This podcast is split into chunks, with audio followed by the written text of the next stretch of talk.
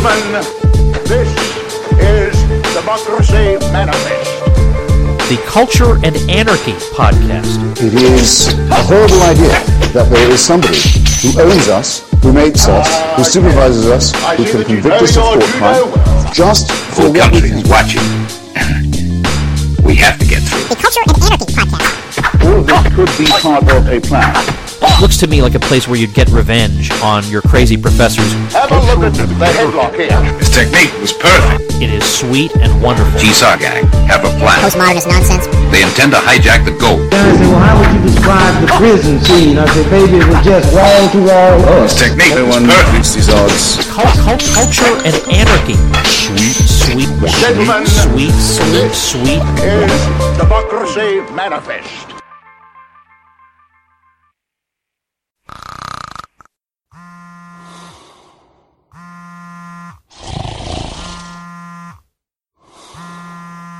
Honey, wake up.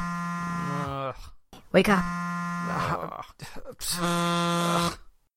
Alright, I got it. Hello? Welcome to the Waking Up Podcast. Who is this? This is Sam Harris. Sam, no. Sam, Sam, listen. Trump is not Hitler. It's okay. It's okay. I'm just gonna get a little more sleep. Stop calling, Sam. Stop calling. Just a little more sleep.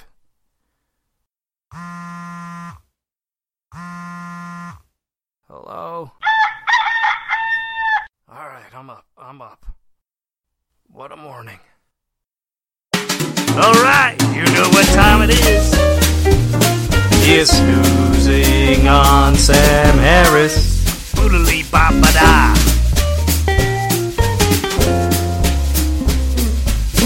Trump is uniquely fit for an unfit presidency. I was awakened from my dogmatic slumber this morning by nightmares of a monster of selfishness and self regard. And as I finally turned off the alarm on my iPhone, I saw I had a new podcast from Sam Harris entitled The Most Powerful Clown, which is a post election recap of Harris's pessimistic views upon Trump's ascension to power. And several weeks later, I was treated to Sam's discussion with a hawkish little neoconservative troll, Jamie Kirchick, providing a neoconservative autopsy of the election from the perspective of a never Trumper. It seems that no matter where I look, no matter who it is that I query personally, I keep hearing people trying to encapsulate 130 million votes with a single comprehensive narrative pattern in order to reconcile to themselves something jarring that has happened. And then the narratives are calculated not to explain the phenomenon, but instead to reassure each narrator that their own particular political preconceptions can go forward secure in the knowledge that the Trump phenomenon was a temporary disturbance of the force, that voters were the ones who made the final call, and not the parties or the candidates, and that the Trump slide was not a permanent disruption of progress, but a force of history and an inevitability, either for a good reason or due to political bungling of misinformation and quote unquote fake news. Americans love conspiracy theories, even the least skeptical consumers of media, and they love to conspiracize their own political narratives to paint themselves as rational actors in an irrational political system. But democracy is messy. It is not a singular narrative. Democracy is not found in the nonfiction section. Part of it is stashed in poetry and economics, and part of it is found in self-help, sexuality, and religion and philosophy. But the greatest part of democracy is to be found on the vast shelves of the fiction section. More than anything, Trump has caused many Americans to probe other people's biases and preconceptions, and to hold their own biases and preconceptions constant, even if those biases do not match up with reality. Most of us are in the fiction section, and will remain there, convinced that we are standing elsewhere in history and biography. Sam's interview with Kirchick was a strange alliance of intellects that alerted me to something Harris did not quite understand, and which Kirchick has been denying since 2007, since Kirchick is more a partisan neocon pundit than an objective journalist, and certainly had little in the way of rational argumentation to offer someone like Sam Harris. Furthermore, the conversation between Harris and Kirchick was one of narration and self-help, and not of fact-gathering and objective analysis. Libertarians might recall Kirchick as the, quote, journalist, close quote, and neocon operative who repeatedly attempted to kneecap Ron Paul in his 2008 and 2012 campaigns over the Ron Paul newsletters by rehashing something irrelevant to both of the campaigns, which Paul had disavowed in 2001, and which were easy to spin as relevant in order to cripple a threat to the neoconservative establishment and the warmongering Bill Kristol wing of the Republican Party who refused to give up W's high dollar foreign policy. Ron Paul was a principled libertarian statesman who actually believed what the GOP only ever talked about when it wished to pander to its party and mislead the base as to its intentions.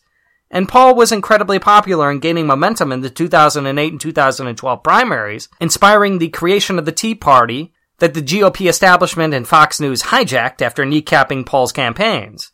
The urgency was much greater when the Kirchicks of the world panicked, as Paul again took on the establishment with a populist uprising against the Giulianiites and the Romney Republicans in his second run of the presidency as a Republican.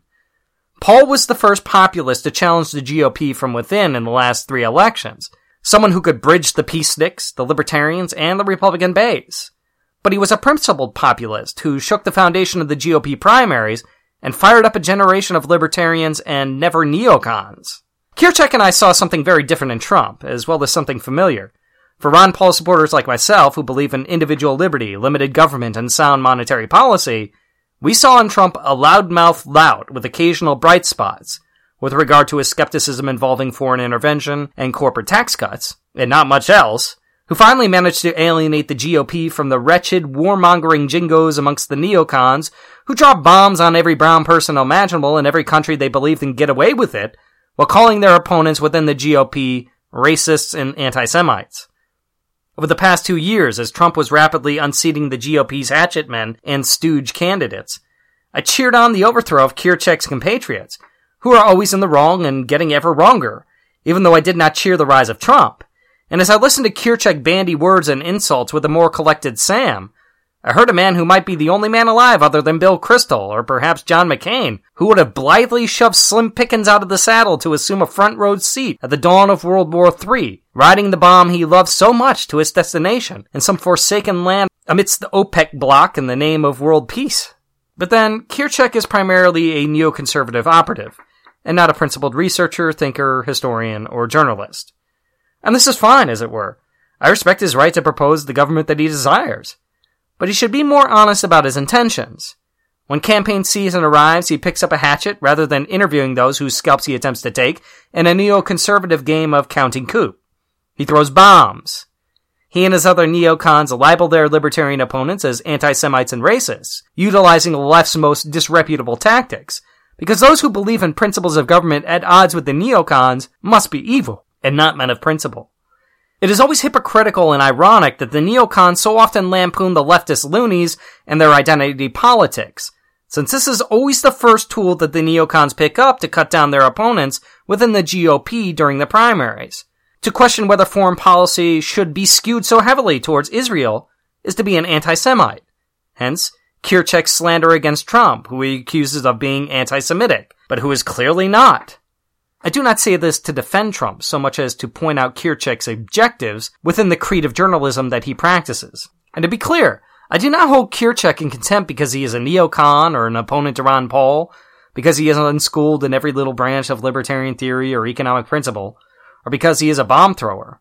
I entirely respect an individual's right to criticize candidates, and I respect every American's responsibility to investigate candidates and journalism for bias and inconsistency to formulate his worldview in accordance with his own beliefs. But I do hold Kirchick in contempt because he is an advocate for spending my taxes upon the murder of foreigners and toppling their governments in an endless chain of gun running, agitating, and fomenting international disorder while ballooning the national debt upon the backs of my children, and about which he simultaneously complains as if forgetting that regime change costs us a pretty dime. This to me crosses the line of politics. There is no compromise to be reached here. Such was Paul's position, and such was his voting record in the House. I will not settle for a quota of dead Muslims in countries who do not attack us, as if there were some middle road between a rational foreign policy and neoconservative psychopathy. Mass murder via intergenerational promissory note is a disgusting amoralism and something approaching tax slavery, and its preachers are vile to me, as vile as a jihadist, a socialist dictator, or a KGB gangster. His jihad were better waged on his own dime, for whose cruelties he should answer to the victims and avengers of such crimes by taking up arms as a mercenary instead of hiding behind the American populace, which bears the brunt of the blowback for the kinds of intolerance and international meddling that he preaches. Sam has far more class than Jamie, but how he could ever think that he has something in common with Bill Kristol and Jamie Kirchick only makes me think twice about how Sam views his own political ideals. I will give Sam the benefit of a doubt. He is no preacher of hatred and institutional murder. He is searching for a rational compromise in an irrational political system of democracy. He, no doubt, found kinship in Kirchick's never Trump sentiments. And in this, too, I see something principled. But only to a certain extent. The principle cannot simply be, I oppose Trump because he is not hawkish enough to commit himself to a heaping body count worthy of George W. Bush. And the principle cannot simply be, I oppose Trump because he is uniquely unfit for office. It is not only important to be correct or ethical in one's criticism, but it is important to comprehend why an argument tends towards consistent ethics and logical consistency, lest a wrong reason lead us into future error due to faulty calculations based upon such errors. We must be clear that our best calculations are made in the non-fiction section, and not just in the most popular aisle of the fiction section. The question of never Trump is always balanced by my insistence upon the question of never Hillary. While I think that Trump will be bad for liberty and may continue the wars, though he gives me signs of hope that he will not, Hillary has always been an enemy of individual liberty and she fomented needless wars even before she reached the Oval Office. The heap of corpses in Libya alone stands as evidence that she should never have the reins of power, since the blood was already upon her hands. Usually a person has to become a president before she could scalp a Middle Eastern world and triumph in the decimation of the Third World. In the election, Trump's qualifications were a comparative question. But now that he has won, he can only be compared to other executives and to principles of government. But for those without principles, Trump's qualifications and successes will be a question of historical comparison only. And Hillary, thank the fates, may finally be purged from the American stage, one hopes, lest she pops up again in four years somewhere in the horror section. Like many liberals, and I do not mean this as a slight, Sam has no idea what is going on within the politics of the opposing party, and more especially within the libertarians and populists who also oppose the GOP, the neocons, and the Democrats. The GOP is a meeting ground between centrists, libertarians, Bible thumpers, mild anti-socialists, and neocons. The neocons have held sway since the end of the Cold War, when they saw their victory Really, it was the inevitable collapse of Soviet communism's anti-economic logic codified into an ethical system. As a mandate to police the world as an imperial power and to continue the infinite military growth that the triumphant and bellicose national security statists, mostly Republican, believed was the causal agent of the Cold War's resolution. In truth, socialism collapsed because central planning is unworkable. America survived the Cold War, but it too was now plagued by a military-based central planning. A realignment of the economy towards something other than military superpower and unlimited ammunition would have required an economic recession similar to usual post-war recessions. But the Cold Warriors did not wish to appear weak in their triumph, so they pushed ahead to become the greatest superpower on Earth. This might explain how Harris was so confused by the rise of Trump and why he bought into the media hype concerning Trump's unique unfitness for office. Trump was unpopular on the right amongst the professional politicians, mostly because he strayed so far from the military history section and over towards self-help. To heal a nation's murdered psyche. Or so Trump and his army would tell themselves as they wimpled right into a new fiction section. Trump is unique, but he is not uniquely unfit for office. The GOP is always a party of faction, but some factions tend to rule the primaries and dominate the money brokers of the party to craft the cyclical narrative as one of fiscal responsibility, even though the Republicans tend to increase government spending by a wider margin than do Democrats. Since the Cold War, the neocons have pulled the strings. 2016 was largely a rejection of the neocons who Hillary Clinton admits she respected as statesmen, though disagreeing with their policies. Well, Trump disrespected those statesmen and their policies. Out of self-preservation, some of the neocons converted, kicking and screaming along the way. The others sulked and threw tantrums in the children's section. And good riddance to the neocons. Farewell, adieu, goodbye, and hopefully forever. Michael Moore's sentiments on Trump's rise as a forgotten middle class American's finger to the establishment might explain some votes in the surprise swing states. But it does not describe the support that I plumbed amongst the Trump supporters that I knew. I tend to disbelieve that narrative in large part, since it is a romantic narrative that even conservatives tend to prefer to tell about themselves. And I tend to find that the stories people prefer to tell about themselves are false, even if comforting. I am more apt to think that Trump recognized the failure of brokered politics. He could say anything he wished, probed any subject that he desired, and no donors would pull their backing so long as he funded his own campaign. That was the gist of the strategy at its base. If he proclaimed that the system was rigged and that the candidates were bought, and all of them were actually bought as a matter of fact, the one constant upon which he could count, and the two party system is rigged by the parties by default, then he could undermine their credibility and appear more controversial than he actually was. He pushed immigration where nobody else could, lest their big money corporate donors pull their support. And the more that the establishment candidates balked at his success because he could tread where the brokered candidates could not, the more he could collect voters as his opponents fell by pegging every successive survivor as a pawn of the elites and the establishment, which they inevitably were. He played marginal politics where others played at wholesale branding campaigns, and he played it to perfection. This was not a con. It was a calculation.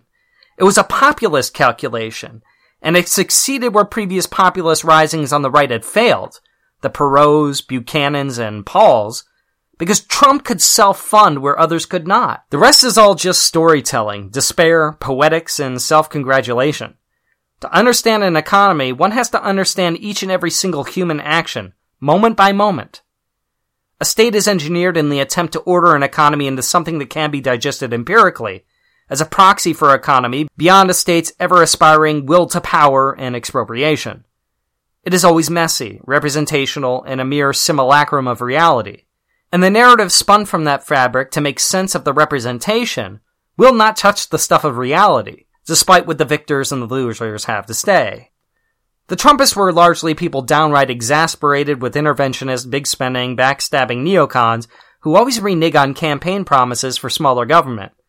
It's not that the Trumpists actually wanted smaller government, but they liked the idea of it. They were people that wanted answers for national security, where homegrown Islamic jihadis were causing them to question Bush's wisdom of fighting them over there so that we would not have to fight them over here. We are nowadays fighting them both over here and over there. And Hillary's role in destabilizing Libya helped spark the migrant crisis, landing potential future problems on our front doorsteps in the refugee sponge campaign due to our constant involvement in the proverbial over there. The issue at stake was not Islamophobia and Xenophobia. It was Bushophobia and Hillaryophobia, the legacy of two terrible political dynasties, whose failures were about to be visited upon the average voter who never explicitly consented to the wars that were never declared and were waged by unchecked executive powers. The average Trump voter actually did want lower taxes and a freer economy, and she would latch on to anyone, even Donald J. Trump, who might oppose the neoconservative establishment, as well as the neoconservative Democrat Hillary Clinton, because Trump fought so hard with humor, subversive arguments, style, vulgarity, and vigor. If Trump was anti-PC, he wasn't just anti-social justice warrior. He was an anti-neocon. He did not speak neocon. His strategy was well positioned to pick up the largest block of voters in his masterful execution of a hostile takeover of the GOP. Since almost everyone hates the neocons, even the neocons who cannot define neocon and ardently believe that they are not neocons. Giuliani, Christie, Jeb, etc. In a party of sacred cows, Trump was willing to slaughter the beef and show that it was mere meat after all. Voters began to ask the vital question, cui bono? These Republican faithfuls wore the deplorables tag as a badge of honor, as did the libertarians who voted for and against Trump, since they have often borne the slanders of liberal elites who cover for intellectual shallowness of political principles with mere insults.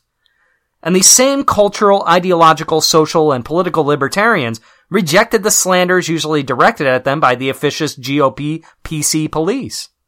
I laughed when Trump emerged from the primaries and the Democrats celebrated because I figured them dead in the water. I knew that Trump would likely trounce them because he had the ultimate target for his campaign and, and a corrupt, moneyed oligarch up to her britches in bankster cash and criminality.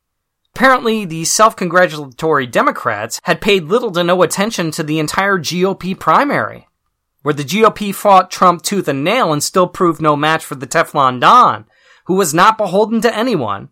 The Democrats imagined that something entirely different had happened. They spun a narrative of incompetence, and assuredly it was somewhat true.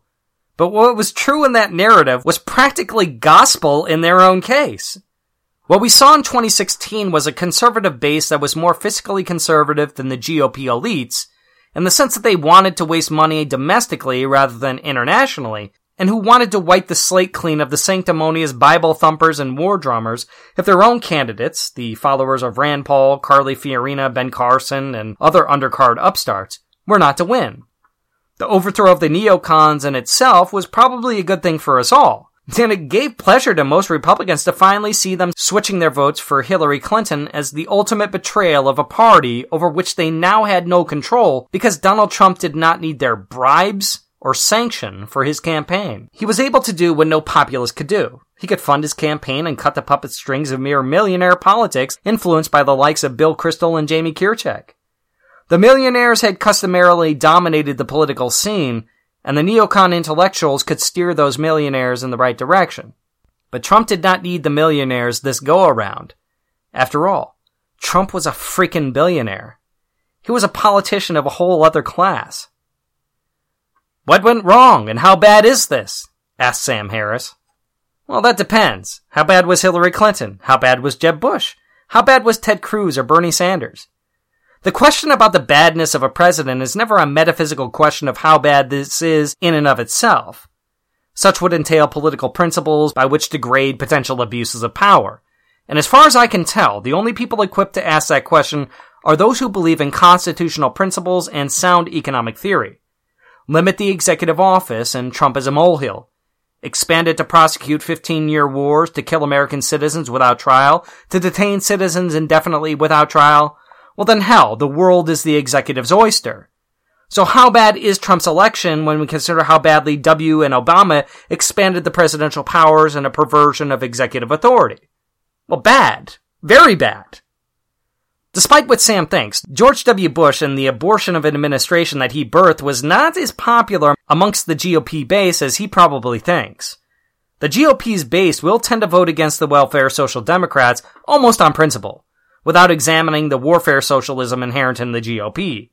And they will defend their candidates by generally pointing a finger at the wretched statesmen on the other side, pushed out by the millionaire donors and the communist billionaires like George Soros. They cling to slogans and catchwords. W was popular with the donors and the neocons who influenced them, and was popular as the man who defeated the rival governments proposed under Al Gore and John Kerry. And to be honest, I really don't think many people who voted for Hillary Clinton earnestly believed in her policies. She was a wretched and detestable harpy.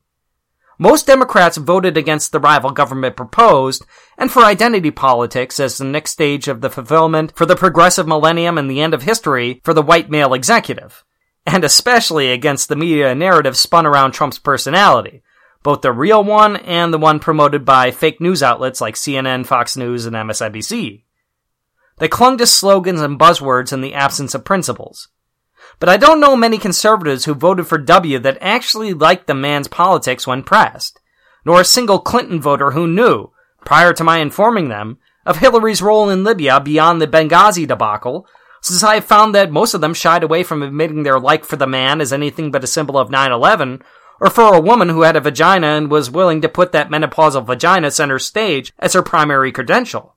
How could they like W's lefty politics and his approach to spending? How could liberals explain away Hillary's clear-cut corruption? Democracy begets befuddling questions. How can fiscal conservatives love fiscal demolitionists? How can social justice warriors vote for war criminals? W helped tank the economy and he blew out every budget, spending more than any president other than Barack Obama, and third on that list is Reagan, ironically. Bill Clinton, Hillary's economic guru, created the bubbles that Bush saw to their completion.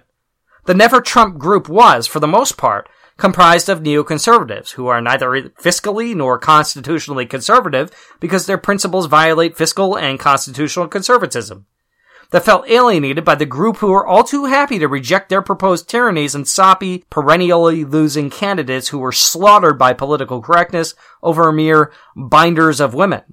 Trump could grab a pussy. The neocons could not, since they were grasping wildly for anything that they could find over on the speculation and conspiracy theory shelf. Full disclosure. I've never voted for a Republican presidential candidate in a general election and am not myself a conservative, voting only libertarian, but I tend to vote in Republican primaries. This year for Rand Paul, even though he'd already suspended his campaign when I voted for him, just to undermine the GOP elites and the warfare socialists like Jamie Kirchhoff. But for every Trump supporter that I knew, and I know more of them than I do Hillary supporters, few of them initially began as supporters for Trump. Instead, they latched their fortunes onto the Trump train when their candidates began to fall by the wayside because they found the alternatives to be weak-willed lickspittles so beholden to the big money donors that they would not confront issues like immigration in the unapologetic manner that Trump did. And as the GOP quailed under criticism of the Democrat pundits, proving that they were too afraid to speak their minds before their voters and to strike honest positions on the Syrian migrant question and the abuse of the American taxpayer for the sake of a foreign intervention. Voters saw through the con. If the candidates would not stand for principles before ascending to office, those candidates would not stand for principle after obtaining the scepter. And Trump appealed to the centrist and to some conservative libertarians who just wanted a convenient exit from a stupid two decade war that they only ever apologize for because they hate the socialist policies of white liberals at home. A man who is willing to say that Bush lied us into war might have the gall to stomach the truth that, even if a liar on every other subject, he might have to lie us out of the war in order for the war to end. And for that, the GOP's base was willing to put up with Trump's scandals and faults and his lack of principles, especially when they compared his scandals to the wretched woman leading the Democrat Party, who was hounded by her own scandals and faults concerning the abuse of governmental power, and who displayed contemptible moral and political cowardice when confronted with real issues like immigration, the Syrian and Libyan migrant question, in which she played a large part as a causal agent, and Islamic terrorism. Hillary could never tell the truth for the truth was the undoing of her whole vagina platform. Hillary was a wretched and corrupt candidate that the Democrats intentionally wished to promote. Trump was an aberration that both parties fought, and for whom the voters fought in order to overcome the GOP masters despite them, as well as to stave off the principle of rewarding corruption on the other side with more power. 2016 was a rejection of party politics that will be framed as the remaking of the party, and will probably result in something worse when the millionaire donors resume their status in the next two election cycles. In his podcasts and blogs on the subject of Trump, Sam Harris was kind enough to raise a new alarm in order to point me past the hecatoncheires of the Democrat Party ordering secret drone strikes in six countries, five regime changes in the Middle East, and thousands of civilian deaths and half a million dead amidst the chaos of imperial order and the cradle of civilization where the American war machine makes play with puppets and nations, and to view, through my sleep encrusted eyes, the real threats of the nation. The domestic Briareus of a thousand anecdotal vagina grabs hulking over the American electorate. In his blog post, Trump in Exile, Sam wrote, It is a cliche, of course, to claim that a presidential election is the most important living memory. But we arrived at that point in the 2016 campaign many months ago, when both sides declared their opponent unqualified for office. Unfortunately, this time the cliche is true, and one side is actually right. A choice this stark proves that there is something wrong with our political system. It is true. Trump is an amoralist, he is cocky, he is brash, he is a complete and utter bore. I'll admit that he may prove to be a threat to liberty as great as W and even Obama, the king of domestic spying. He might prove worse than those two scoundrels, who were perhaps the two worst presidents in U.S. history. Trump's sexual history may be a thing of infamy, but Sam appears to have confused the mainstream media smear campaigns with reality, trusting to the mounting stories that were debunked by nearly every individual with an ounce of skepticism in mere minutes. If the cliche was true, then it was true of both sides. And this I can say honestly, even in hindsight, As a man who rooted for the fall of the neocons while refusing to vote for Trump on principle, and confronting him honestly where dishonest media spun misinformation, Sam was of a different opinion. To consider only one point of comparison, we have now witnessed Donald Trump bragging about his sexual predations in terms that not even Satan himself could spin to his advantage. He has admitted to repeatedly groping women, kissing them on the mouth without their consent, and invading the dressing rooms of teenage pageant contestants to see them naked. Every day, more women come forward confirming the truth of these confessions.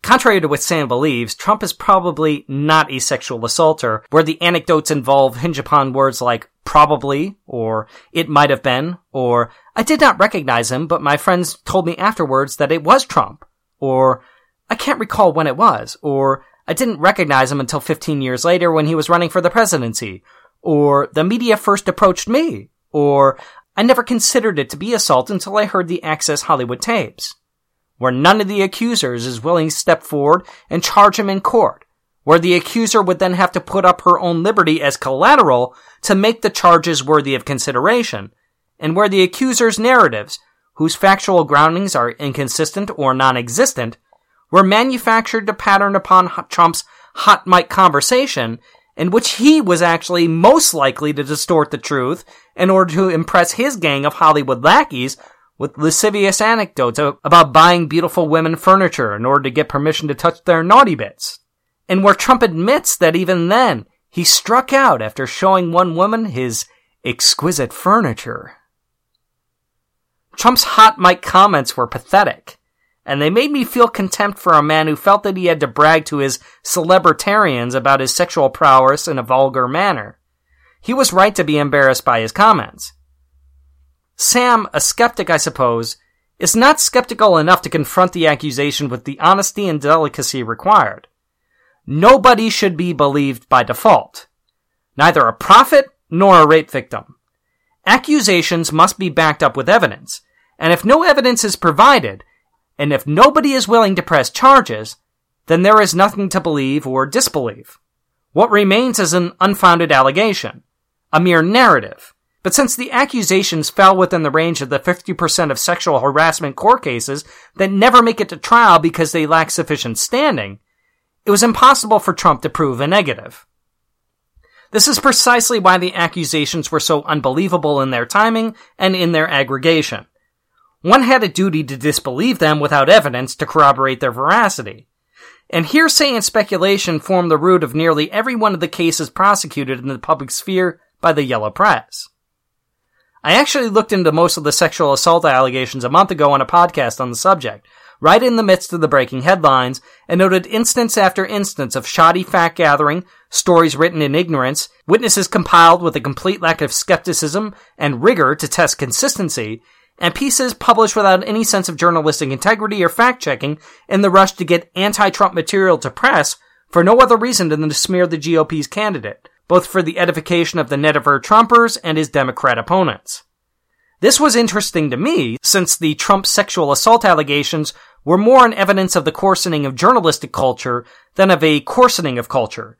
And the coarsening of culture was so much in discussion by those who were actually coarsening journalism, while acting as mere tabloid paparazzi, bitching about the coarsening of culture. Again, I am not a Trump supporter, but I am always skeptical of stories that get such uniform reporting across headlines so quickly, since the narratives are complex and rarely simple. I tend to suspect shoddy workmanship, and there was much shoddy workmanship to be found during the resurgence of the yellow press in the anti-Trump crusade. As a libertarian, a minority of persons, as well as a big L libertarian, a minority party, this was a reminder that my own interest will never win a huge election, until the electorate rejects the biased mainstream media outright. Gary Johnson was sunk over, and what is Aleppo? Trump could only survive a pussy grab because he was a self-funder. Our best bet, and my own calculation in trying to get the LP to reach 5% for the sake of a primary, is to carve out enough of a block that the two parties will have to confront sound economic logic if they want to defeat their rivals, and to thus exert an exogenous pressure where internal reform is impossible. Trump has treated the press as if they were mere paparazzi, and more, in his victory, he has proven that the press is not much better than the paparazzi when they are pressed. I relish his treatment of the press because until they cease to act like dogs, perhaps they should be leashed to a tree outside of the restaurant and be forced to beg for scraps from the walking, talking, genital grabbing, bushy haired payday. All of this, Harris believes, makes Trump uniquely unfit for office, and horror of all horrors, Trump actually believes that climate change is a hoax. Well, in the sense that climate change is both a political movement driven by international socialism as well as a scientific hypothesis, it certainly has some hoaxing in it, if only for the former reason. Climate change is not the heir to debates over whether evolution should be taught in public schools. Climate change is a debate over economic autocracy and international socialism. Socialists have the worst record with regard to climate, as well as economics, since socialism is anti-economic illogic codified into an ethical system. So even if we admit that humankind is having an effect on the climate, and I'll admit that it does appear to be having a mild effect despite the fact that the world's best minds on the topic are everywhere failing to explain how or why their temperature increase projections keep failing to keep up with the multiplier they plug into their wildly inaccurate and incomplete models, and the world warms at a barely noticeable rate well below the predictions or not at all. Even if we allow that thesis, there is certainly some intellectual hoaxing on the left due to the alarmism and the prescriptions, which are economically disastrous. Now granted, Trump probably knows next to nothing about global warming, about the climate change theory, which is inexact and model based in the same way that Keynesian economies are model based and inflated, and the legitimate climate skeptics who may or may not be correct, and how feedbacks work, how natural dampening mechanisms work to sink the heating, and how warming effects and relative oxygen scarcity are good for the world's green plants. But then, who thinks that Obama and Hillary Clinton know much about climate change beyond Al Gore's factually inconsistent movie? Or what socialists the world over promote as part of universal regulation mandates aimed at the United States, much less what they know of a single point of climate change skepticism? A man or woman can be correct for the wrong reasons, just as he or she can be wrong for the wrong reasons. A witch doctor who cuts off a victim's gangrenous green finger because he believes a green demon lives within that finger has done his client a favor. The problem is that if the witch doctor universalizes the prescription, the village is in for a world of hurt and a generation of limbless miscreants. And I am apt to think that this will best explain the Trump presidency over the next four years. Trump will often be wrong, and even when he happens to be right, he will probably be right for the wrong reasons. We know how dangerous this can be because we know that humans tend to confirm their biases, rather than searching for right reason. And we know that humans who are wrong for all of the wrong reasons, like the secular socialists, almost never consider that their whole worldview might be wrong because it is unprincipled and unfixed to logic. When Turkey finally unleashes its three million migrants upon Europe, as I imagine it will within the next four years since it has repeatedly threatened to do so when faced with the Eurobloc's treatment of our shaky, increasingly Islamist ally, who currently holds 40 to 50 of our nukes on an airbase? I am apt to think that most of us will be gracious that it is Trump who opposes their admission into the United States, and that it is not Hillary Clinton ushering them onward at $67,000 per head. Trump will probably be correct in his early opposition to the migrants, who are not citizens of this country and thus should not be receiving taxpayer money, and usually for the wrong reasons. But if we get the right policy for the wrong reason, which may be the best that we can hope, this is still better than getting the wrong policy for the reasons that the left wrongly considers right. Generally, topics like climate change are boiled down to catchwords, or an in-group social code transferred mimetically that says, look, I'm sophisticated, or I'm avant-garde, or we speak the same progressive lingo.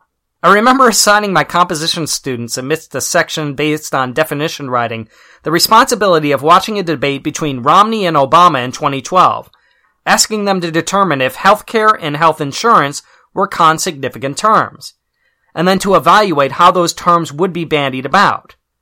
None of them was fooled by the lingo back then, when they had been alerted as to the differing definitions treated as singular things. But the lingo tends to win where people are fooled by doublespeak. I've been reading climate change or global warming literature for decades, as well as the skepticism, and I am no more convinced it is a problem than that it is a blessing. It is certainly nothing worth raising socialist alarm bells about either. Of that I stand 100% assured. A Kyoto Protocol or a UN cooling resolution is an international economic bailout, a stand in for tariffs and protection rackets, not a scientific hypothesis. And in this, Trump is certainly on the right side of the issue for the wrong reason. And the climate change alarmist, the socialist policymakers, are wrong for all of the worst possible reasons. Is Trump unfit for the White House? In a purest sense, on the grounding of principles in constitutional government, yes, Trump is unfit for the office. But democracy is messy and illogical, and it does not promote virtue since it is by design mob rule, which has nothing of virtue in it. That a large group of people hold a certain opinion and then wish that the minority of society should be forced to obey the majority's enlightened views, or that a given portion of society wishes to vote the possessions of others into their own private hoards, or to siphon that wealth away into the projects that some group of individuals would prefer to favor over other projects, this is nothing that smacks of virtue, correctness, ethics, peace, social order, or dignity. This is looting, plain and simple. Democracy remains one of the worst forms of government imaginable, but we have so far been spared its totalitarian excesses because we have a functioning marketplace, a Bill of Rights, and an electoral college. In some limited sense, these stave off the totality of democracy, each in its own way. The question of Trump's fitness for a political office is a comparative one, and not strictly one of virtue. When we question whether Trump should run the largest democracy in the world, with the most flagrantly active military and a history of disregard for foreign sovereignty and its own imperial endeavors, one wonders how anyone could be fit for such a power. The question answers itself. No. Under no circumstances should, insert preferred pronoun here, be given such power. Change the variable. The answer remains the same. So the question I would ask in return is as follows. Unfit compared to what? To Hillary? To Obama? To Ted Cruz? To Hitler? To me? This was an election of conspiracy theories. On the left, the seedy underbelly of white supremacy was reaching back up from the historical legacy of Jim Crow. Or perhaps Donald Trump was a fascist dictator looking to woo the public into a new pogrom against Hispanics because he wanted to deport more Hispanics than Obama, who had already set a high watermark if Trump was going to beat him at his own game. And worst of all, for both neocons gearing up for a Russian or Iranian assault or a Hillary engineered run at Assad, Trump was a paid agent of Putin, and Russia was trying to interfere in the elections in the way that the US interferes in nearly every election it can abroad, especially in the Baltic states. This was all a farce, and even if Trump's one-time campaign manager, Paul Manafort, was indeed a Russian stooge, Trumpists voted for negotiation rather than threats of nuclear war. And for the right, Trump appealed to those who abhorred media collusion, party rigged primaries, and brokered Manchurian candidates. Unfortunately for the left, Trump's conspiracies proved true. And unfortunately for the left, they have not learned from their mistakes. America is not racist, and it is not illiberal. It is far more liberal than the imprecisely named liberals. In fact, the turning point in the general election was probably the most visual one, and the one the Clintons most wished to purge from memory. The sight of Hillary Clinton collapsing unconscious after being carried weekend at Bernie style to a black wagon pursuant to the 9-11 memorial, being tossed inside as a stiff might get unceremoniously tossed into a hearse. The she stumbled narrative plastered over the media was too much to take seriously. It completely fed into the Trump narrative and she would never again emerge from the fiction section, since the official Clinton camp story was spun whole cloth from the conspiracy section, where we all had non-fiction evidence of what had actually happened. For a whole weekend, my wife and I could not talk about anything else. The conspiracy was all consuming upon all sides. My friends and acquaintances, except for the Democrats who refused to confront reality, were abuzz with stories of body doubles and Parkinson's. In the absence of apparent truth, where was a mind to go? Sam Harris is actually right. Trump is a threat to the United States and to individual liberty. But then, the same was true of Obama and W. It was already true of Hillary Clinton. And what was true in her case was truth for her hubby, Bush Sr., and Reagan. It was true, well, it was always true. And this is why principles count for more than expediency and centrist melioration. that lauded ability to cross the aisle and get things done. Far better it were to cross the aisle to cane one's opponent on the Senate floor. What we need is to get senators willing to cross the aisle in order to undo what all the other floor crossings had gotten done. But more than ever, the presidency of the past 16 years is too powerful for any man or woman. I agree with Sam Harris on this point, insofar as he recognized its applicability on one half of the equation. Once again, however, Obama wielded that immense power with incredible abandon and irresponsibility. And not for the reasons that Kirchick supposes. That is, he just didn't kill enough Iraqis, run enough guns, arm enough rebels, start enough war. Iran, anyone? And drop enough bombs. The threat that the United States poses both to itself and to the world is too great to continue the legacy of the past 100 years, and most especially the last 16 years, and even then, even more pointedly, the last 8 years. We're about to see an astonishingly vindictive man sweep to power with not many checks on his power, Sam lamented in his podcast, The Most Powerful Clown. True. And who might we blame for this? There's a lot of blame to go around but I think Trump's predecessor might claim a rather large part of the blame. Where in the bloody hell have liberals been for the past eight years of tyranny and mollycoddling? Did they apologize for the Lois Lerner scandal, or did they push for prosecution? Vindictive is not a partisan term. It applies all ways, since it is a mindset regarding one's willingness to overstep legal boundaries in order to get revenge and to silence dissent to imperial overreach. Trump might actually continue Obama's legacy. He might continue to oversee the torture of civilians offshore by outsourcing torture to Afghan and Iraqi security forces in order to get around legal and moral restrictions against the practice, as well as Obama's own ban by handing detainees to allies who have no compunction about torture. To kill American citizens abroad with secret and unconstitutional drone strikes while disregarding the protections of the Fifth Amendment. Both W and Obama killed American civilians in Yemen, but W's murder may have been accidental where Obama's was calculated. To appoint a Secretary of State who will exacerbate the chaos in the Middle East, overthrow a country for laughs, and then run for president upon those credentials, better termed war crimes. To appoint a series of attorney generals with compromised integrity, willing to bend the laws for party politics and to run guns to every terror cell, including ISIS and Al Qaeda, and drug cartel. Remember Fast and Furious? On Earth while lecturing law abiding citizens about their own responsible ownership of guns. To use the IRS as a weapon against free speech. Lois Lerner. To pretend to sovereignty over nations who never elected him as imperator. To spend domestic taxes, or more importantly, the next generation's income, in order to prop up every new Saddam Hussein that arises to publicly rush to judgment over police shootings in the press, undermining the judicial branch and pardoning disorder.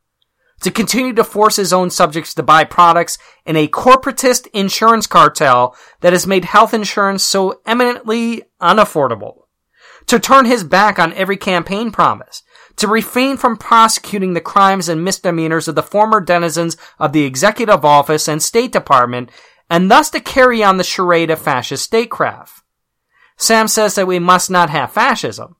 But insofar as fascism was an interpretation of socialist philosophy, we have had fascism since FDR, and especially LBJ, though we have been spared the jackboots, the institutionalized racial pogroms, and the funny little mustaches. Trump does not seem so foreign to me. Perhaps it is because nobody I ever voted for has won an election. But perhaps it is because principles are an unwavering stake in the ground by which to grade every transgressor of liberty.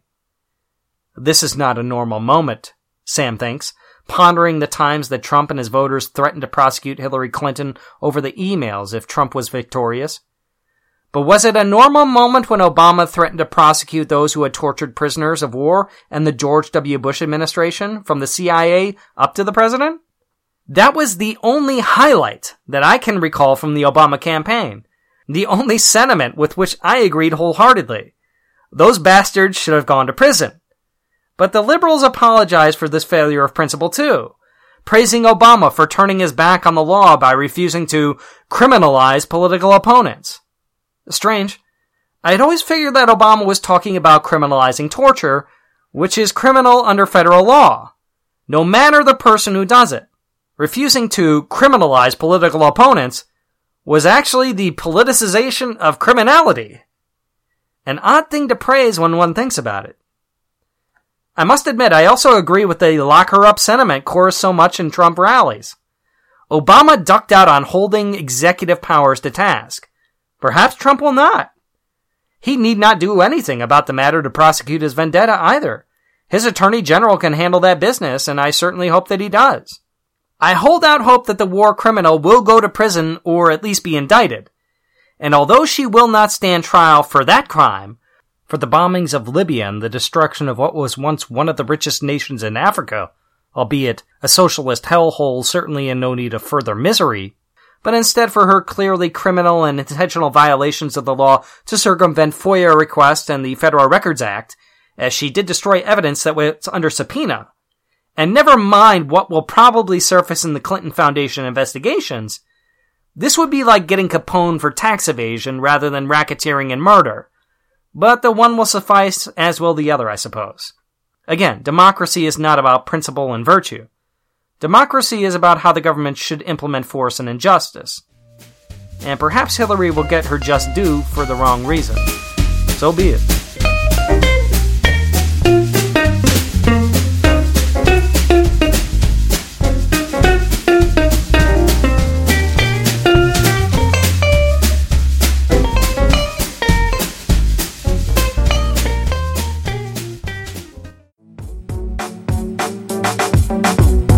Thank you for listening to the Culture and Anarchy podcast.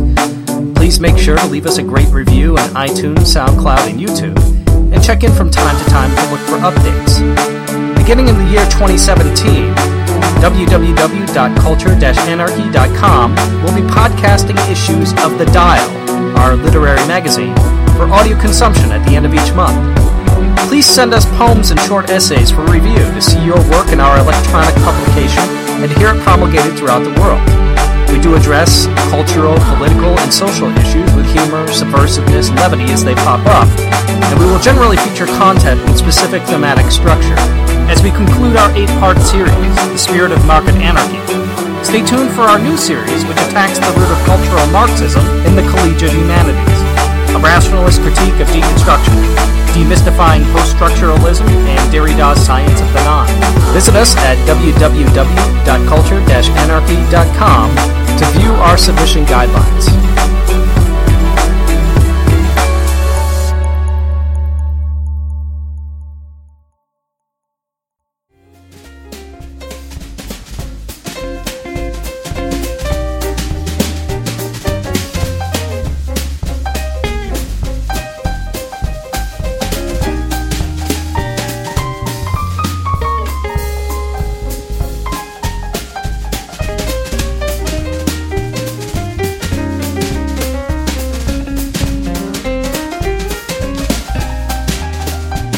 All things considered, I think Trump has a chance to be the least bad president in some regards in the past 30 years. For those who do not think about politics, who draw up ranks on left-right spectrums or provisionally strike harmony with conservative and liberal statecraft as opposed to actual principles, perhaps Trump seems like a unique threat, an anomaly from out of left field. He will talk to foreign leaders that the champagne-drinking liberal elites scoff to acknowledge for fear of offending Chinese communists. European socialist and Islamofascist. He will thaw nuclear tensions by negotiating rather than playing high school social politics. He may help us retreat from pretensions of governing the world, and perhaps at least spend our tax dollars on wasteful enterprises here in America rather than on $43 million gas stations in Afghanistan. This is the narrative I prefer to spin, and I hope that it's not just mere fiction. The presidency is truly a threat to peace and prosperity, and no man, and certainly not that horror show of a woman, is fit for the presidency, since the imperial presidency is unfit for a free country. Unfortunately for the welfare statists, the secular statists, and the unthinking liberal intelligentsia who lack the backbone to see something to criticize in Obama's centralization of power and alienation of it in international agreements we do not vote upon, because they get their news from comedians, the respectable old yellow press at CNN, MSNBC, Fox News, and the Zakarians fresh from their socialist indoctrination camps, and God forbid, neoconservative trolls like Jamie Kirchick, and who triumphed in racially driven press coverage of a not particularly racially driven presidency to cover up for the failure of its promises and corruption, treating Obama as an idol in a progressive pantheon.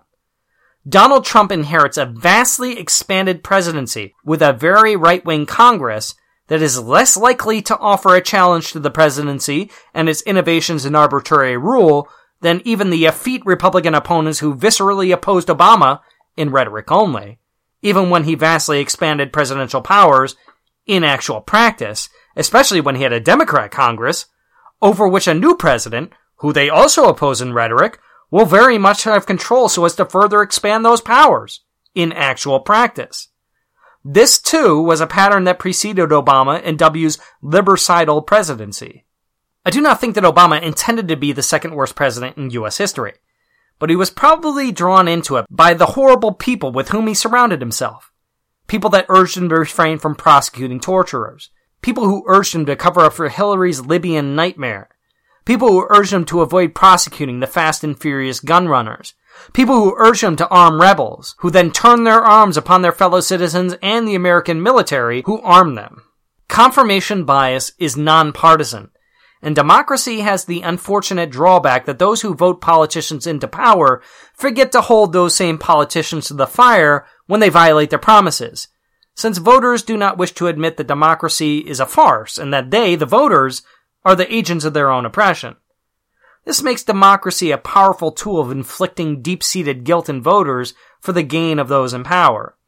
It is a psychological weapon of mass destruction, a religious exercise, and it is perhaps an exercise uniquely fitted for an American populace so drawn to these kinds of puritanical exercises and self-flagellation from its founding to Salem and ever onward. By way of example, Trump garnered so much criticism for his comments on Judge Curiel's inability to adjudicate fairly in the Trump University court case, a claim that might have some credibility considering Curiel's involvement with the Hispanic Latino Bar Association, which had signed a pledge to hurt Trump's business interests after his hilarious spate with Univision and Univision's hypocrisy. See my podcast on homophonophobes versus Trump. But again, Curiel should have recused himself not for the reasons that Trump supposes. Thus, Trump is again right for the wrong reasons. And yet the whole question of defensive voting in the general election usually boiled down on both sides to Supreme Court appointments. If federal judges are unbiased, then why do parties split sides with regard to SCOTUS appointments? The answer is clear, and Americans tend to deny this truth because they want to so strongly and religiously justify their own opinions by anointing them with state power while ignoring how that power gets constituted. The Supreme Court is a partisan body that plays party politics. It is not an instrument of justice and constitutional authority. This perversion of justice is a plaything of party politics and not so much of, well, principles. But conservative judges do have a tendency to rule more upon principle, even though they should renounce judicial review once and for all, though I do not believe that any of them would ever be so honest as to do so, and the president would never recommend such judges, just as Congress would never appoint judges with that kind of honesty and patriotism. Trump gives me glimmers of hope amidst the foreboding, where Hillary was a black wall of mass murder and death, with a rather large body count to her name. In Libya not in the tabulations of the conspiracy theorists who were counting the admittedly suspicious heaps of corpses that arose throughout the year around the Clinton camp. Big governments tend to suck, and statists who tend to expand the infallible powers of the imperial machine tend to suck absolutely. Especially when they are moral relativists who don't pay attention to political monstrosities of their own parties prefer a status quo of regime changes, endless wars, skyrocketing debts, debased currencies, and only cry foul when they're not the ones prosecuting endless wars and legislating morality by means of tyranny and economic democracy. We know that Republicans talk small government. The problem is that they never deliver on the promise. They do not provide a counterbalance to the socialists since the Republicans are merely conservative socialists who blow out spending in order to prop up the petrodollar and to stave off the state's admission of bankruptcy, the collapse of the socialist safety net, and the ridiculous promises of domestic entitlements. and the hyperinflation that would probably result from a monetary collapse if America were to become energy independent. They are the warfare statists of the welfare state, who swell the military industrial complex and complain that we just aren't killing enough foreigners to kill our way into world peace and free trade. We know that Democrats talk kindness and humanitarianism and earn Nobel Peace Prizes for Pacific rhetoric while expanding wars, illegal drone strikes, indefinite detention, which is torture, and domestic spying. They are the party of good science, and their intellectuals give us 72 genders, Islamophobic theory, and trans bathroom crusades.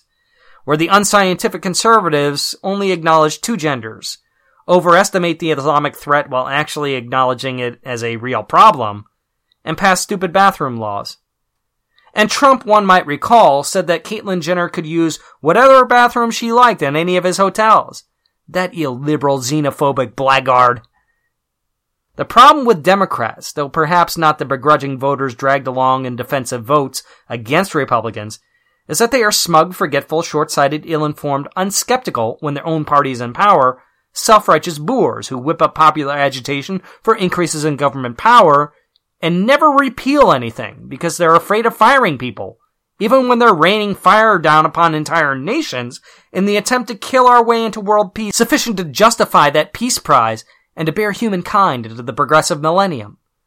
What results is a vast machine of waste, taxation, death, and self-righteous smugness that nobody actually wants, but which both sides defend from criticism by hearkening back to a group of founding farmers who worried about imperial overreach from abroad, oppressive taxes, imperialism, and the reign of fire, and who loosely bound 13 colonies into a federal compact to escape admissions of fraud and bankruptcy in the years after the Revolutionary War, a contract that was in shambles by 1868.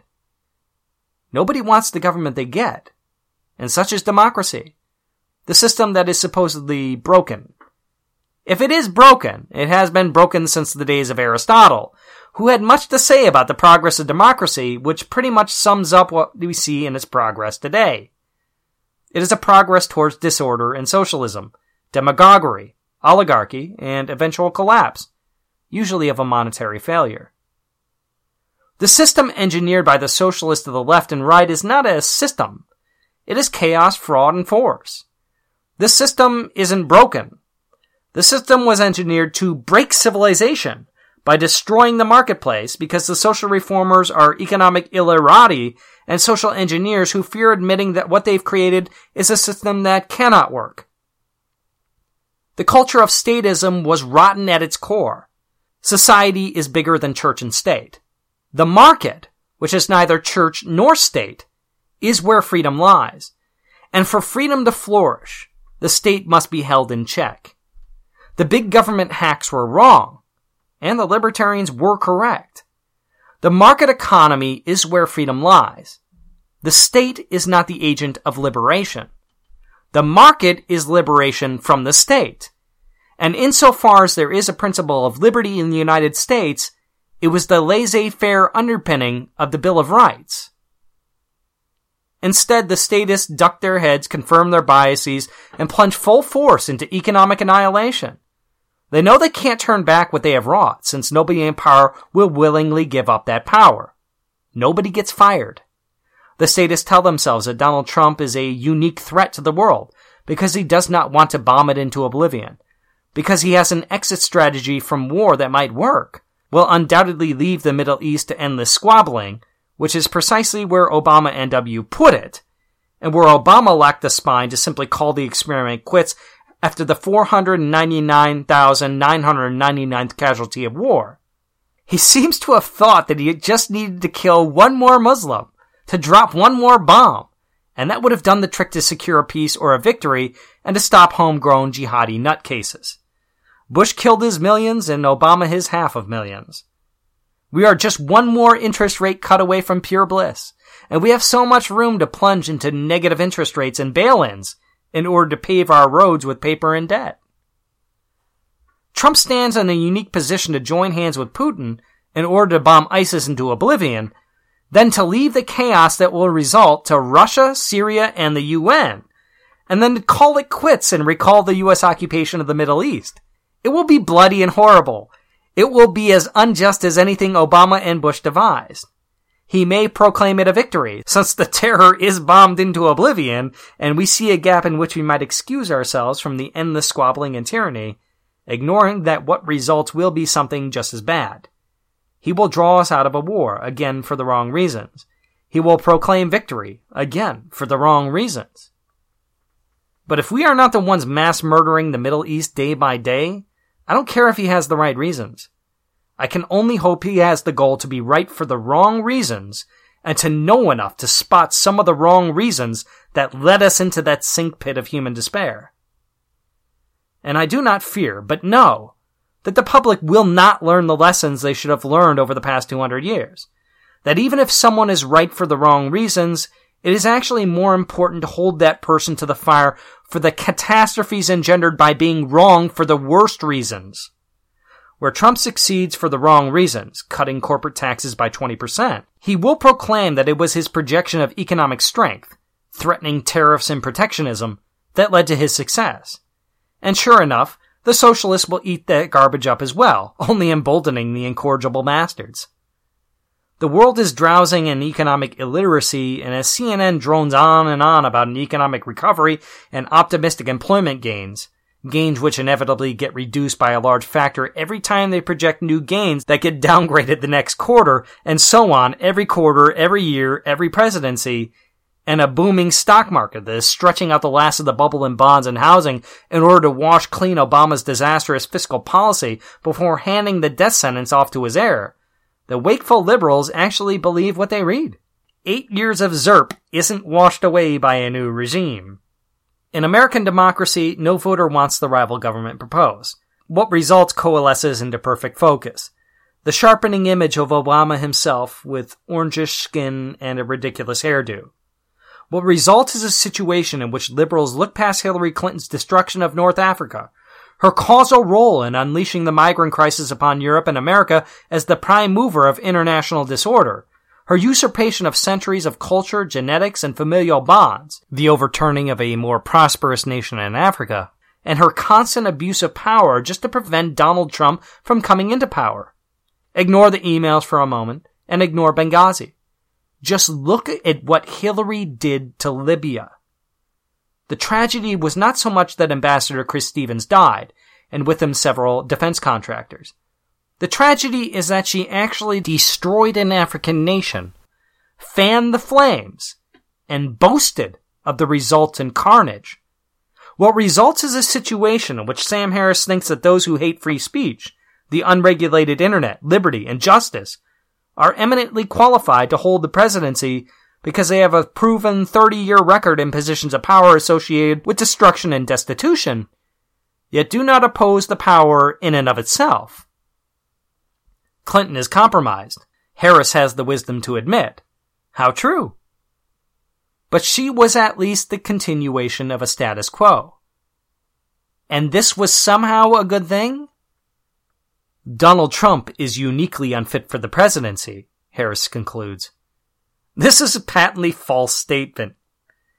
After taking an objective look at the presidency that for eight years has prosecuted petty gripes against rival dissidents through the IRS, which has overturned a hampered market of health insurance in order to set up a fascist cartel, fascist by denotation, as corporatist, or to pave the way to a socialist single payer system by transforming a risk based market system into a welfare program, horror of all horrors, and which has expanded wars to transgress borders and even to abolish traditional borders abroad by unifying and magnifying the problem of terrorism by means of regime change, drone bombings, heavy civilian casualties, and the usurpation of sovereignty over peoples who are not citizens of the nation that pretends it represents its citizens, and which it clearly does not?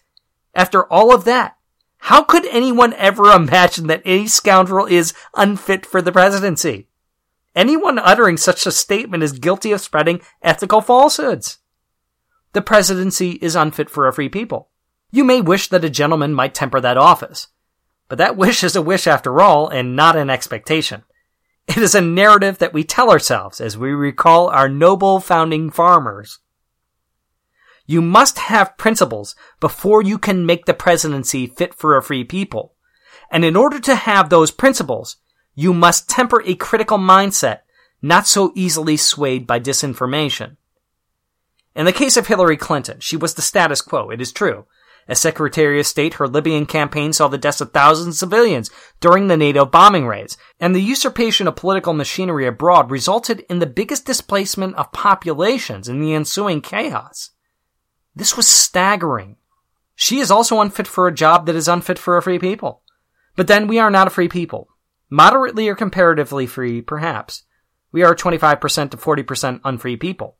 And the state is so kind as to spare us full oppression and confiscation. Trump is perhaps going to prove that he is no better than his predecessors. I am optimistic that he will be less bad than his two predecessors. But at least with Mr. Trump, the perhaps is qualified. With Hillary, there was no perhaps. She was feeding us a bread trail to war with Russia and Syria with their no-fly zones, and Obama's prowling around Aleppo and Yemen during the pussy-grabbing news cycle while ironically, Obama's party was proclaiming that Trump was working with the Russians and threatening the world with nuclear war, laugh of all laughs, where nuclear powers were already drawing up the ranks at Russia's southwestern border and sending warships towards Yemen, where our cruisers were supposedly under fire and our drones were knocking out missile installations to placate the Saudis. Hillary herself proved that she did not regret her Iraq war vote when she cast the die and crossed the Rubicon, toppled Libya, plunged the country into chaos where between 2,000 and 30,000 civilians have died. Again, 1,000 of which perished in unutterable misery during the initial NATO bombing campaigns, and afterwards cackled to an interviewer about her resounding success, citing Caesar for inspiration. Veni vidi et mortuus est. A gruesome victory indeed. And as one looks at the state of the EU under the migrants and reflects upon Gaddafi's painful death, one wonders whether the EU is not beginning to feel a little something of that victory, plunging upwards into its eastern hindquarters. The United States nearly elected a Caesar. If that can happen, then the presidency has failed, and the Constitution with it. Instead, the electorate promoted another pompous, self-serving narcissist who will very likely continue many of the horrors of the prior narcissist that preceded him. Hopefully, he can accomplish one minor good. The repeal of Obama's corporatist cartel of insurance firms and the restoration of interstate competition in order to remove upwards of 50 years of terrible healthcare regulation. I have my doubts, as repeal is too often coupled with replace, where abolition is preferable. But there is a perhaps hedged somewhere in the midst where Donald Trump is concerned. Still, if interstate competition is restored, the mandate gets repealed, and so on, Trump can be somewhat right, and probably again for all of the wrong reasons. Well, perhaps it is true that Trump is uniquely unqualified for the office that is unfit for any free society. But should it be so, Mr. Harris? Should the presidency have the power that it has such that a Trump could be unfit for an office of that kind? Should the federal government have the power that it has? And if the answer is no, then how do we get that kind of decentralized power that would actually, once again, be fitting for a free people? By buying into the party system? By voting for our masters? By falling asleep when our own henchman is at the wheel? By dropping a few more bombs and taxing a few more billions? By maintaining a status quo of tyrannies? By pandering to and bribing a few more demographics with new welfare programs? Was it the free college we needed? So that our children should shoulder the burdens that we place upon them? Should we just legalize the illegals and stack the vote? Should we abolish the electoral college and, and thus alienate the entire center of the country to allow California and New York to select the president? It took a billionaire who was not dependent upon foreign government donations and big banks to confront the political machine completely purchased by foreign governments and big banks and to defy the mainstream media's influence upon the country by showing them to be partisan hacks with only the loosest attachment to journalistic integrity. Trump constantly tells us that he started a movement. But unless he has a string of billionaires lining up behind him that people do not suspect as brigands looking to get their share of loot, his presidency is likely the last of its kind in the near future. Trump was able to win because he could self-fund. I don't think it is my imagination to suppose that in his wake, the big money donors will once again resume their trade. They are already lining up behind the Trump presidency to ride in on his coattails and bowdlerize the past four years, or perhaps the coming eight years. The critical mode is a mindset. It requires a combination of epistemology, ethics, morality, scientific knowledge, economics, and history. Should either Donald J. Trump or Hillary Clinton wield the kinds of power wielded so irresponsibly by Bill Clinton, W., or Obama? Perhaps Obama was a good man. He lost that credential when he did not prosecute the CIA or the Fast and Furious agents.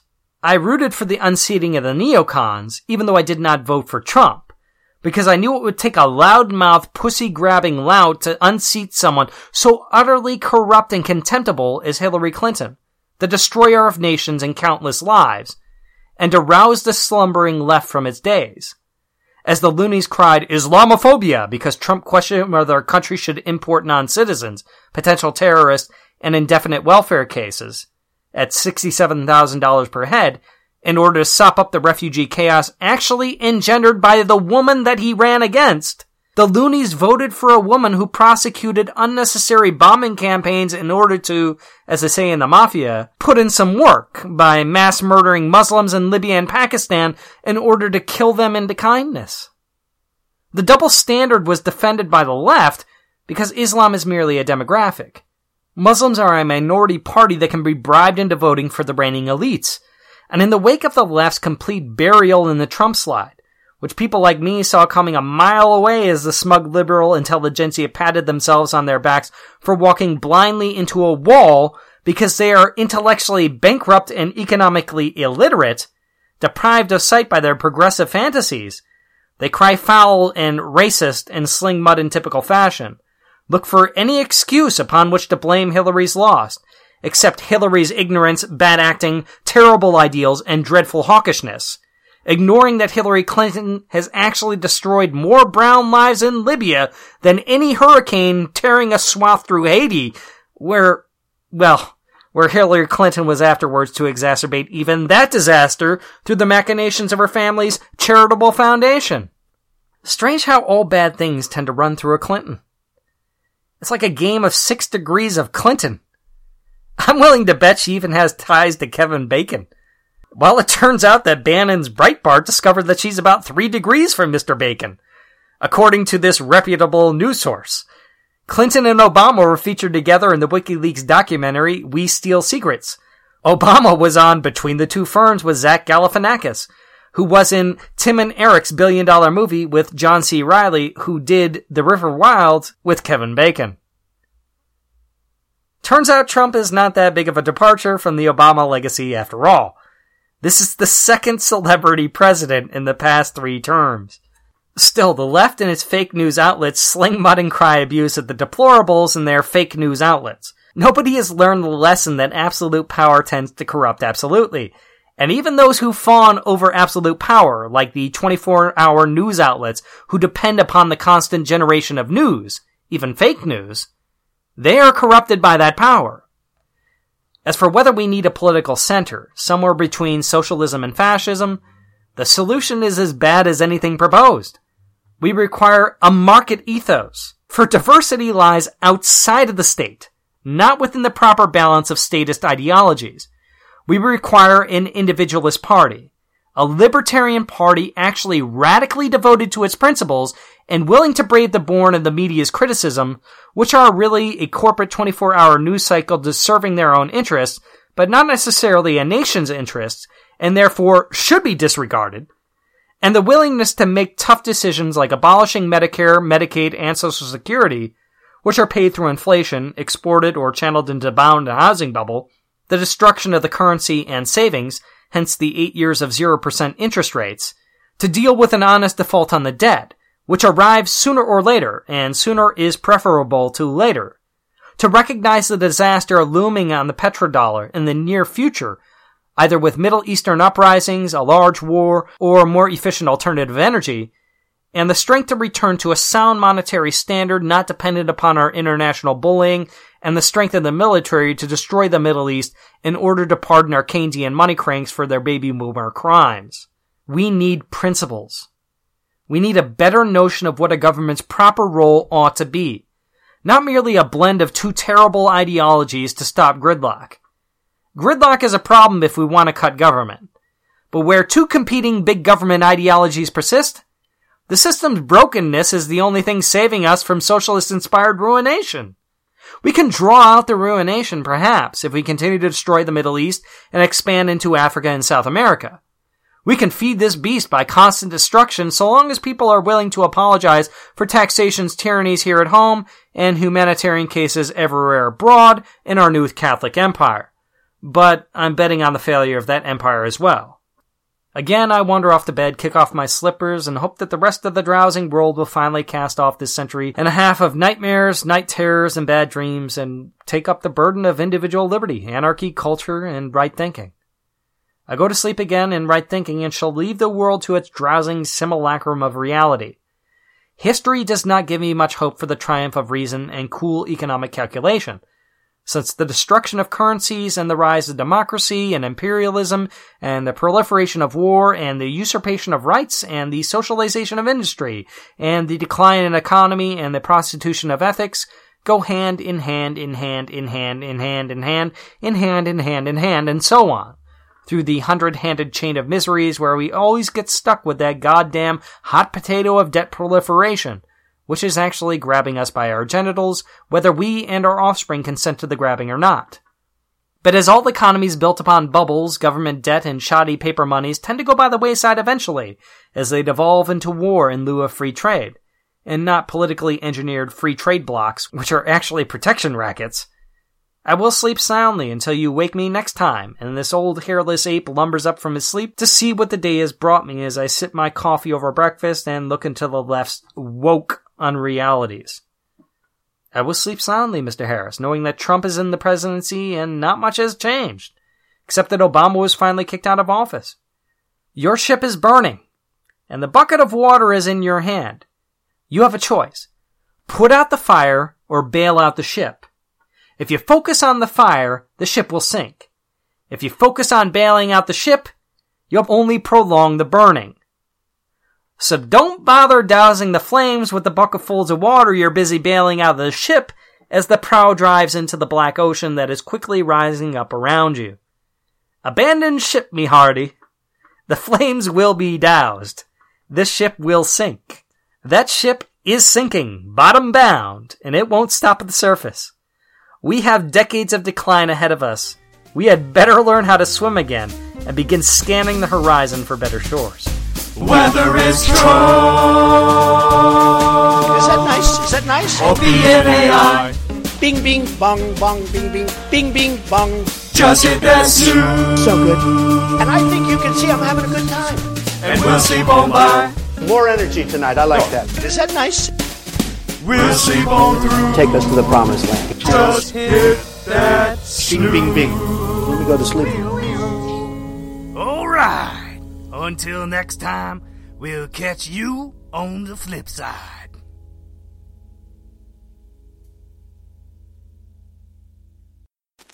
And that, ladies and gentlemen, is the best that has been thought and said. You guys have got to try the cold pie. I had five pupils. What is the charge? Eating a meal?